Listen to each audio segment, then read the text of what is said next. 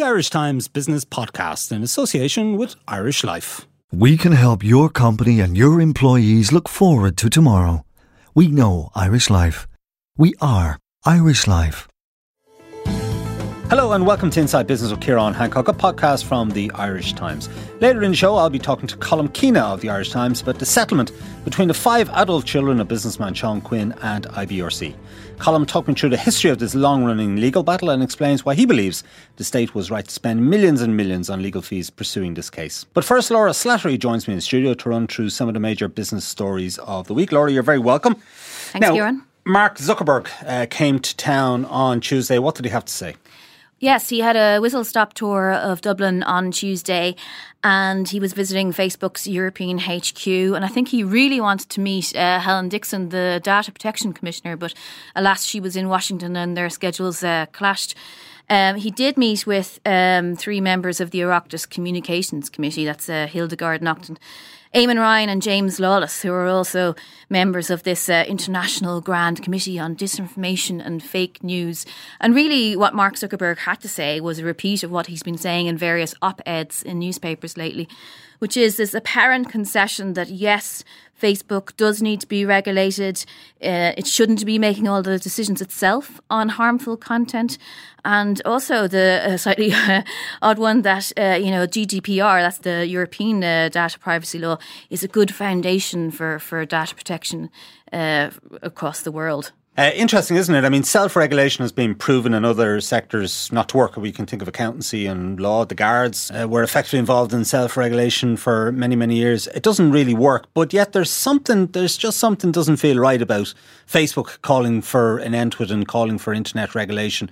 It's as if um, they're trying to pass the buck, uh, kick the can down the road maybe at the same time because if there's going to be some sort of global regulation of this, it'll probably take years and years uh, to be formulated. And even if there is regulation by governments, some sort of global or even a, a regional regulation, it'll probably prohibit uh, rivals, startup rivals to Facebook from being able to get into the market. That's right. I mean, there's been a lot of, uh, I think, healthy skepticism about everything Mark Zuckerberg has had to say lately. And um, one of the uh, suggestions that, one of the ways in which he is perhaps being a little self-serving is in this, you know, sort of concessions on on, on GDPR and certain types of uh, of data privacy. Um, that, in fact, at this point, although Facebook heavily lobbied against all of this, it's it's actually you know it's got the deep pockets in order to cope with certain regulations that, as you say, uh, smaller startups might not be able to actually um, you know afford in the same way. Um, at the same time, he's also you know at the same time he's been holding on to this principle of data portability, which is important to Facebook. Um, Explain that to us. What is data? Well, uh, basically, essentially, just being able to transfer uh, people's data between services, being able to move it from one to another. Uh, and, uh, you know, he says this gives people choice and enables developers to innovate and compete. But that's all very nice language for actually uh, something that gives Facebook and its people like Google an incredibly uh, large amount of power. Um, I think within all of this uh, talk about regulation, at, at, no point will Mark Zuckerberg say uh, Facebook is, is too is too big uh, to regulate. You know, it's too big to self-regulate for sure, but it's actually also too big to regulate. What really should be happening is perhaps is the breakup of Facebook, so that Messenger and Instagram and WhatsApp, all of which is, is part of the company, uh, would be forced to to go set their separate ways. But in fact, at the moment, he's uh, working on integrating those services even closer together, which will make that harder if regulators mm. do decide that's what should happen. I wonder if this change of attitude to regulation is uh, somehow down to the influence of Nick Clegg, former Lib Dem leader in the UK, uh, Deputy Prime Minister. I don't know about if Nick Clegg is that influential. He was pictured in Doheny and Nesbitt's pub there on Tuesday. Nick Clegg, he's the head of global affairs now these days for Facebook, and Zuckerberg was also in the pub. This but he's, he's he's like he's clearly attuned to the political space, uh, Clegg. And you know, if you're trying to come up with a solution to a problem, particularly one that cuts across uh, policy making and um, politicians uh, in all of the big Western societies, uh, certainly. You could just see how Nick Clegg might say, well, actually, do you know what? Put it back on them. This is the way to go. If they, I mean, this is probably yeah. A, force that's you know it's it's an argument that's going to be rolled out uh, time and time again. It's it's there's momentum behind this view that there should be regulation. So why not meet it head on? I mean, I don't know how much of it is his uh, idea, but he's certainly a good hire for Facebook. He's get, he gets he gets people in the door uh, or he, he, rather he he sort of uh, eases the sort of transition when if and when Mark Zuckerberg and his fellow executives of Facebook decide they do want to meet politicians, um, he can sort of uh, he's the middleman. He's the perfect middleman, Nick Clegg. But of course, they spent a lot of last year not wanting to meet politicians. So this is a bit of an about turn. Uh, we had the sort of apology tour last year, and this is the kind of the oh we're going to take responsibility tour. But there's huge amounts of problems at Facebook, or rather they're at, they're at the centre of a huge amount of issues. Uh, it's not just disinformation and, and fake news. There's election integrity, data privacy, data security, hate speech, free speech. Uh, essentially, uh, what we've seen lately is the real time uploading of, of barbaric acts, and that's part of a wider problem of harmful content. And that maybe Facebook can't solve on its own. You know, maybe Mark Zuckerberg is correct to say that, but also maybe they just don't want to actually pay to solve it in any in any shape or form. Yeah. I suppose the good news for Ireland Inc., if you like, is that Facebook continues to grow its operations here. It has plans for a new campus for its international headquarters. And Mark Zuckerberg did speak in an RTÉ interview with Will Goodbody. He did say that Ireland was a great place um, in which to trade and lots of great talent and all of that. So he'll be back in Doheny and Nesbitt's again mm. at some point in the future. I think that's what you're saying. yeah, well, let's look forward to that. Now, EBS, um, they've put some. Uh, terms and conditions, let's say, around its very generous cashback offers um, that it's that are applying to mortgages at the minute. Yeah, so EBS had this cashback offer for switchers, which is a three percent of the mortgage you could get back as a, in a sort of a incentive for. Mm, they've increased it, haven't they? Yeah, it was up from two percent. So this is a real um, competitive marketing tool that all the lenders have. But EBS is actually the last of these lenders, as I understand it, to uh, introduce a restriction on it, so that you can't, um, you know, keep basically keep doing it. Uh, so what it's just to stop done, people gaming the system. Yeah, I mean, you could yeah, you call yeah, gaming the system or just basically uh, trying to beat the system. Uh, but um, yeah, it's it's basically you can't do it on, uh, if you haven't been with your previous lender for at least one year. Um, so what was happening? People were doing it multiple times. He said, uh, I guess you could say gaming the system, but there was nothing, you know, at that time to prevent you doing that. And you know, some people were claiming to earn, to to save uh, or receive as much as eighteen thousand from doing this uh, multiple times within the one year. Yeah, so they'd go in, they'd take this cashback offer from EBS, they'd hang around for a couple of months, I suppose, and then they'd switch out and take the cashback offer from PTSB or Bank of Ireland or whoever uh, and gain money there and probably switch out of that yeah. then uh, very quickly. Because these mortgages, it's attractive to get the cash back, but the rates that are being offered are actually higher um, than you should yeah. expect to pay. And that's why I said beating the system rather than, than gaming the system because the system is not necessarily fair. You know, fair. Um, these offers are, are very you know attractive on paper, but over the long run, uh, what happens is people go, oh, great, they take the money, but then, as you say, they, they're paying the higher rate. So this was the, you know, it's only ever really proactive people who switch anyway. So this was the, mo, you know, the, the savviest of the proactive switchers, working out how they could make this work in their favour. Um, and one by one, all of the lenders have now kind of uh, clamped down on that. And you do wonder, um, you know, given that there has been these criticism of, of you know, the transparency and the sort of uh, slightly uh, over complex uh, nature of the cashback deals, whether they will last that much longer. Yeah, there is pr- uh, pressure, isn't there, from the opposition at political level um, to scrap these and just to have the banks offer the best value mortgages uh, in their headline rates rather than offering these kind of promotions. Yeah, I mean, everyone wants it to be possible to switch around. That, that's an incredibly important principle in all of personal finance. But if you're doing it through slightly, you know, if it's not clear, um, yeah. if people don't know, mind you, it's hard to feel sorry for the banks, isn't it? Because uh, you know, given what's yeah. happened over the last, uh, I don't think I feel sorry so. for them at all on this on this case. Right, so good luck, good luck to that person who uh, moved three times and got 18 grand yeah. from uh, switching. Now, there's been a global music industry report. Tell us about that. So I love this. This is um, I love uh, just this nerdy amount of stats that you get out of. This is the global music trade industry body, the IFPI. I won't spell out what it stands for, and um, this is the fourth consecutive year uh, that they've seen a rise in revenues. Obviously, there was a you know deep collapse about a decade ago. So is this down to Spotify and the like? Yeah, well, that's a big part of it. So we had 9.7% growth overall last year, but that was driven by 34% rise in revenues from streaming. And streaming uh, now accounts for almost half of total global recorded music revenue. So, and, and paid subscriptions within that is 37% of the total. Um, just compare that, like physical sales are now 25% of the market, and there's a bunch of other things in there, like performance rights and so on. Um, digital downloads, that kind of in betweener category that you know we saw uh, again about a decade ago before the rise of the streaming services like Spotify, they're only twelve percent of the market, and they're actually declining at a faster rate than physical music. Physical music is down as ten percent last year.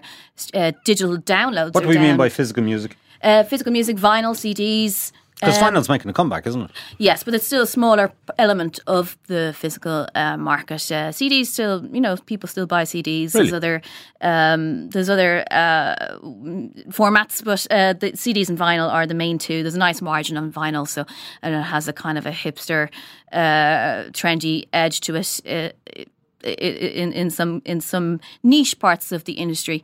Um, so actually, it's not you know, this growth isn't happening um, uniformly over the world. It's uh, South America and regions like that where we're seeing the, the, the best growth. But um, certainly it looks like paid streaming subscriptions is working for the music industry. They've they've found a way to make money from it.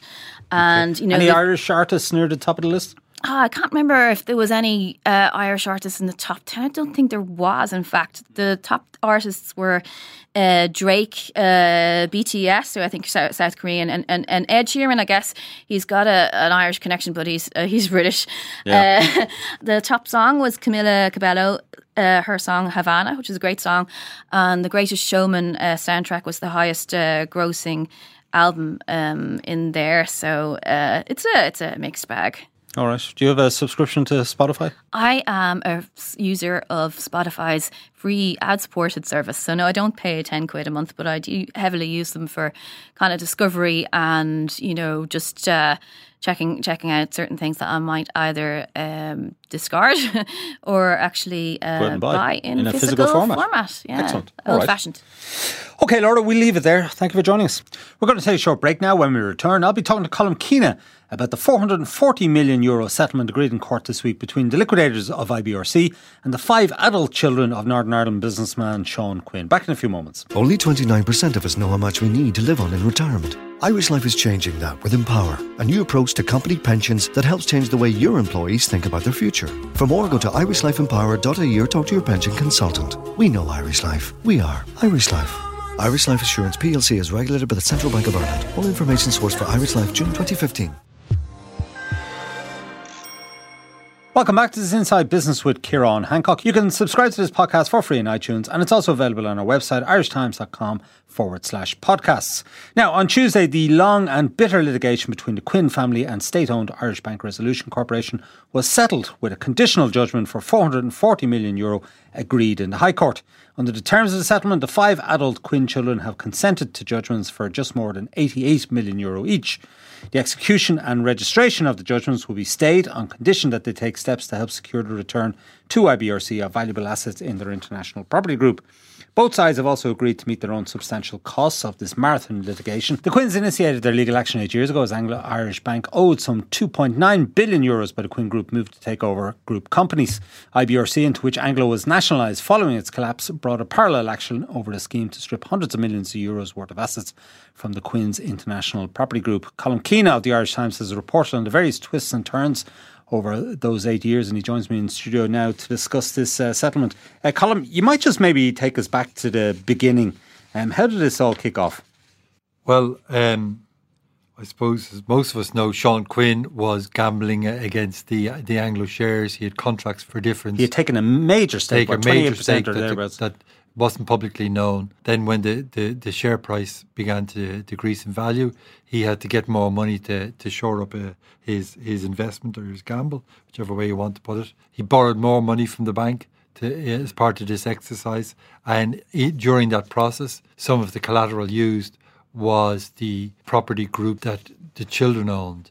that uh, included property in places like Russia, um, Ukraine, Turkey, and India. So all these, uh, all the Quinn Group uh, businesses and properties got subsumed or dragged into this uh, gamble. Um, Anglo collapsed. Um, Anglo then exercised its uh, its collateral, seized the Quinn Group, and then had a share receiver appointed over the Foreign Property Group. So that was the end of the Quinn, Quinn Empire. But he um, didn't take it very well, and and argued that uh, you know there was a, there was an unfairness involved. Then the family took a, a case against the uh, the bank, um, saying that the, the loans that uh, that the bank had, that the Quinns had taken out to support the share price mm, were illegal. Four billion euros. Yeah, they were illegal uh, loans because they were uh, the money was being used to support the share price. So that that case has been pending now for years. And then separately, the bank went to assert its ownership over the, the, the International Property Group, which was worth about half a billion euros, and um, found that uh, he was being frustrated in doing so.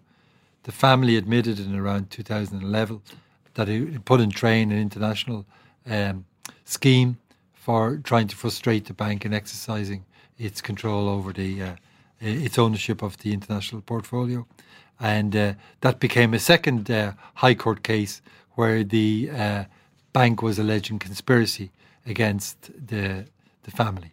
So those two cases were uh, lumbering on then for years. Um, meanwhile, um, the uh, industrial holdings up in the border, Cavan uh, border, were taken over and being run by um, initially by the bondholders, representatives of the bondholders, and there was vandalism and intimidation and so on of the new management, and elements of that persist up to this day.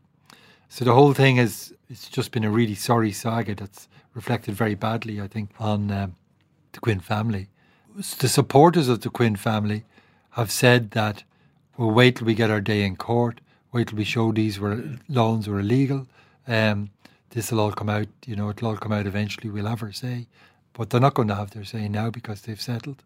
And uh, it looks like essentially their position has collapsed. Yeah, now part of the reason for the delay in this was because criminal cases uh, in relation to certain senior executives of Anglo Irish Bank, including the former chief executive David Drumm, who's now in prison, they had to be heard uh, first before these cases could progress. That's right, yeah. The criminal issues have to be dealt with before the civil. Everything we're talking about here now is civil. They're civil proceedings. Now, um, there were five Quinn children involved in this uh, Sean Quinn Jr. and his four sisters, Aoife, Brenda, Ciara, and Colette. Just explain their roles. Why were they involved uh, as opposed to their father, Sean Quinn Sr.?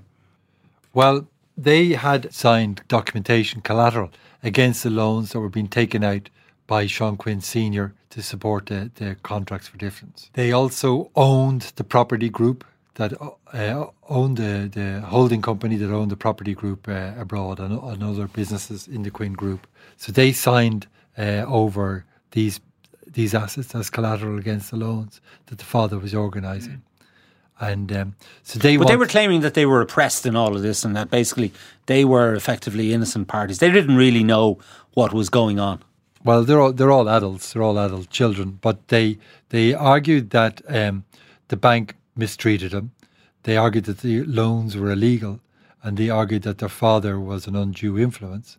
Um, and that last and, point was actually struck out by the yeah, court. Yeah, and no, so, sorry. So they they were their arguments, and um, the the one about the loans being illegal that was that argument was was thrown out by the Supreme Court. They were told they couldn't argue that, and um, then they were going to argue that they, they, they, should they weren't properly treated by the bank. The bank should have had a duty of care towards them, essentially.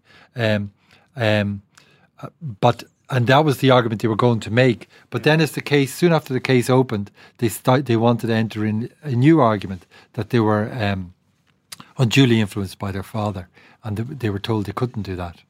And it was after that the negotiations began.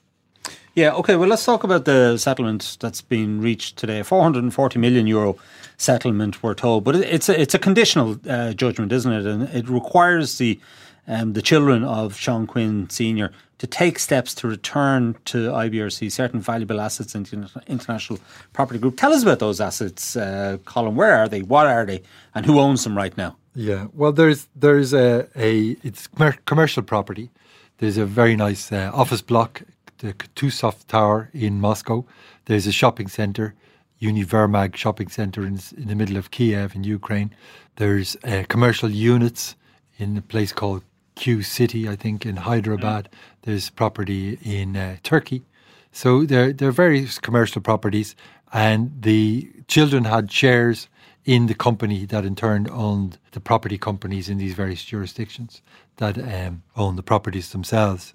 There was a very valuable portfolio of about half a half a billion euros, maybe more, you know, its, at its height. And um, when the bank seized the company that sat at the top of the ownership structure by calling in its collateral, it found that when it tried to assert its rights then in these various jurisdictions, really bizarre stuff started happening. So you'd get companies from the British Virgin Islands and Belize and nobody had ever been heard of and that had just been formed uh, a few months previously or whatever, turning up saying they were owed tens of millions by the company that owned the, the property. So when you had people walking into the court in uh, Moscow, in Kiev, and saying, "Here's a document, I'm owed 10 million," and the judge saying, "Fair enough, you're owed 10 million or you're owed 20 million or whatever," and the idea then being that they would be able to get ownership of the building in default of the money not being paid. And very, very strange stuff like that. Very, very strange rulings being made by these courts. It's called corporate raiding. It's a really well recognized uh, process in the former uh, Soviet Union, but well, in, in Ukraine and in Russia. This way of making false claims in the courts, maybe you know, bribing people along the way or having connections and so on, and you know, getting debts assigned to you and so on, and grabbing stuff that doesn't belong to you. And a lot of it, it appears, depends on who's got the most muscle.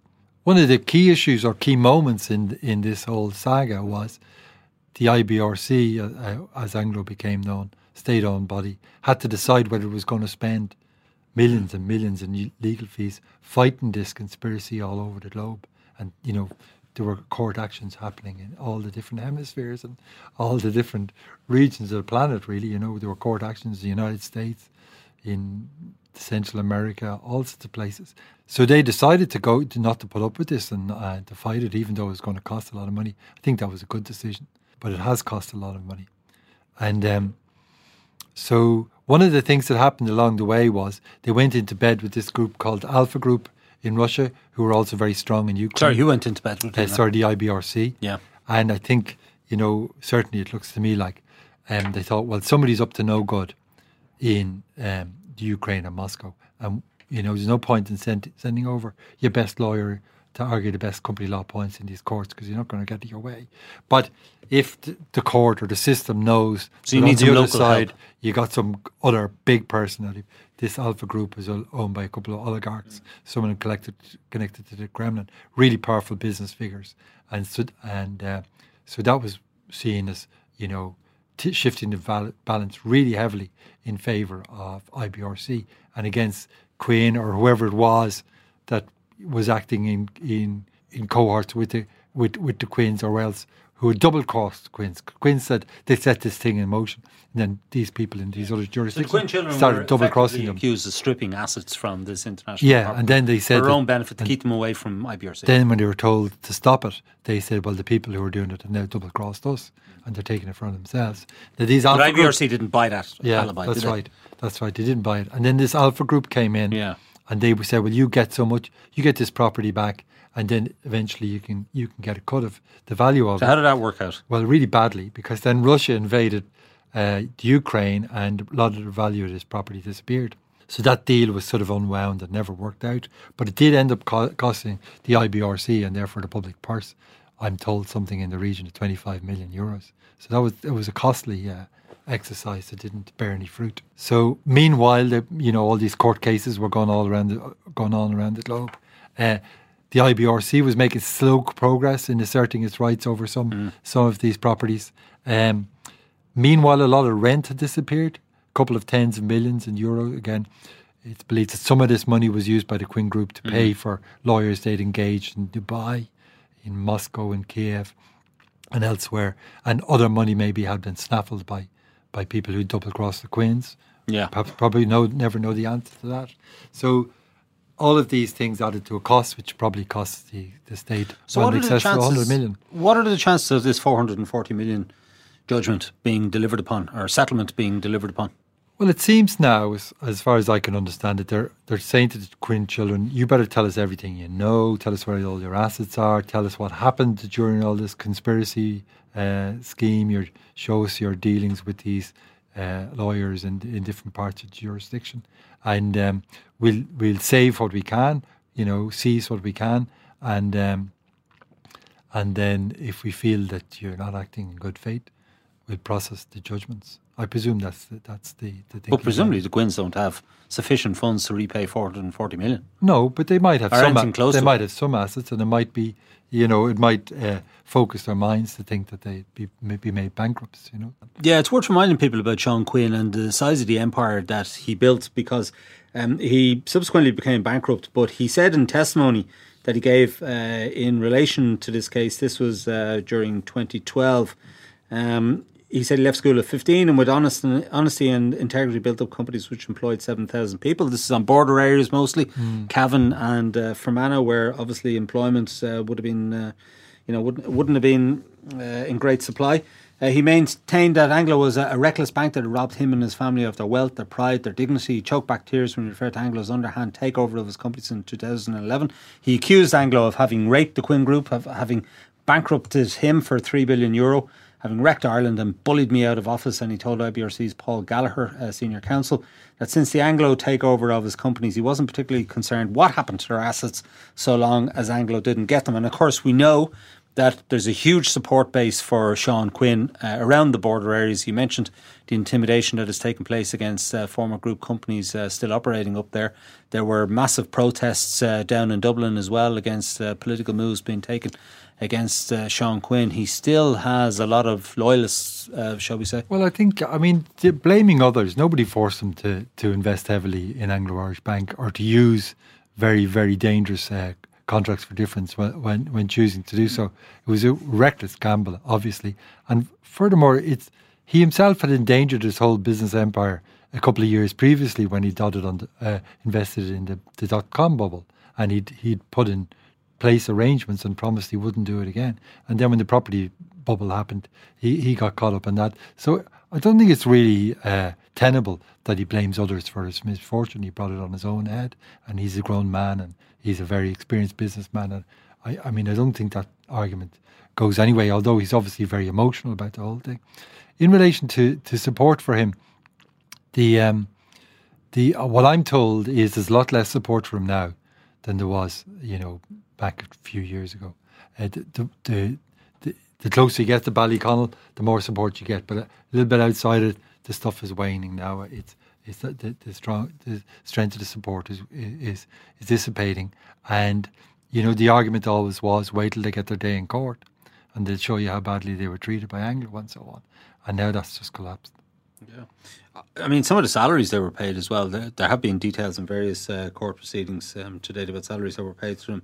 Um, they were cross-examining the five children in 2013 about how they spent about two and a half million euro paid to them from Russian companies after the bank insisted their evidence about their 2011 employment contracts uh, was completely unbelievable. I mean, that's just incredible. Two and a half million euro Yes, from yeah. Russian companies as part Yeah. of this international we- property group. And we have, and at a time when it wasn't, it wasn't there. You know, it wasn't their property anymore. And um, the, uh, you know, we've had the evidence about money's been taken out of the Quinn Group to pay for lavish weddings and so on. A million quid, yeah. A million quid for a wedding. I mean, you know, it's very, it's very strange stuff. And the Slieve And- Russell Hotel, which was part of. Sean Quinn's. And I think we have huge question marks now with hindsight about the books of Quinn Insurance and whether they ever were adequate, adequately, uh, uh, were, were ever, ever able to really cover the insurance that they'd, they'd issued. So, And you the know, bill for that administration is a billion, a billion euro plus, and people are paying uh, a levy on their motor insurance um, to this day, and will be for many, many years to cover that cost. That's right. It looks like th- this this company that that was apparently a very profitable insurance company apparently wasn't making profits at all. So I mean, given what you a said pretty earlier, grim picture. a lot of people, a lot of taxpayers out there might say, well, why? Why were we pursuing these people for so many years, racking up massive legal bills, racking up huge bills with the liquidators and various uh, costs, no doubt, Yeah. millions and millions and millions. We haven't had the final tot for the legal bill, but we know that um, IBRC is on the hook for its share of the costs and it must run into millions and millions at this Oh yeah, no, no, yeah. I think, yeah, I mean, first Why? of all, the, the property was worth a lot of money, and it, we've got most of the property back. So the property will pay for the fees, but a substantial um, proportion of the value of the property will disappear now because of the fees, because of the deal with the Alpha Group, because of the missing rent, and so on. So it's it's somewhere north of 100 million, maybe 120, 130 million has been wasted because of this big, you know, outra- outrage, huge, massive outrage against the Irish public. Terrible thing to have done, and um, the the property is probably worth I don't know what it's worth 300 or 400 million so it'll cover the cost but I mean the money could have been used to build some sort of you know better schools or you know could be So when we add it up and add it down, will, will will the state have actually come out with oh a, yeah I think a come surplus? out, come say? out with come out with a surplus and I thi- but I also think it would have been outrageous I mean we throw our hats at it if we'd let somebody get away with something like this that would have been totally wrong and as I understand it back back Now, I'm not entirely sure, and it would be great for the public to, to, to hear properly. But when when the bank became aware that the family were trying to assert, uh, frustrate the bank's efforts to um, to to take control of these properties, um, there were discussions and talk of a payment to the Quinns. Now, somebody I was just talking to there said the, the figure was about we'll settle up, we'll stop this effort to frustrate your your asserting your rights, and in, in return for payment of forty million or something of that of that nature, you know. And, apparently, the Department of Finance were against that as, as a notion. I think that was a good idea. You know, sometimes I think it's good to to look at the bottom line and you know these, these are big numbers and you have to take the money very very seriously. But there are other points of principle that you really have to stand over. I think, and you know you you can't really let people get away with this kind of stuff. You know, these are very very, very wealthy people, access to the best lawyers. All they do is pick up a bloody phone. They own loads of stuff. They run, they work in insurance companies. They know about contracts. They know about responsibility. God knows they know about money. And then to try um, frustrate a bank out of its collateral for sums like this at a time when the state's finances are on their knees. I don't think, you know, you can't let people get away with something like that. And where does this go from here? Is there a, another staging post where they go back to court and they have to show, they have to demonstrate that they've they've been actively working on this settlement with IBRC? Yeah, again, I, I don't know the detail on that, but obviously, if the bank feels that they're not getting the cooperation they expect, they, they, they'll, they'll go back into the courts. And if they get all the cooperation, they, I presume they'll go back to the court at some stage and tell them this is over. But how long that'll take, you know? And it is a very murky, difficult business because there's so many actors involved now around the globe, you know, and whether you can get them all to cooperate or whatever, you know. All right. Well, a long and sorry saga, it must be said. Uh, Colm Keena, thank you for that. That's it for this week from Inside Business. My thanks to Laura Slattery and Colm Keena. Declan Collin produced the show with JJ Vernon as sound engineer. You can get the latest business news straight into your inbox by signing up to our Business Today email at irishtimes.com. And you can also follow the Irish Times business feed each day on Twitter and Facebook. I'm Ciarán Hancock. Until next time, take care.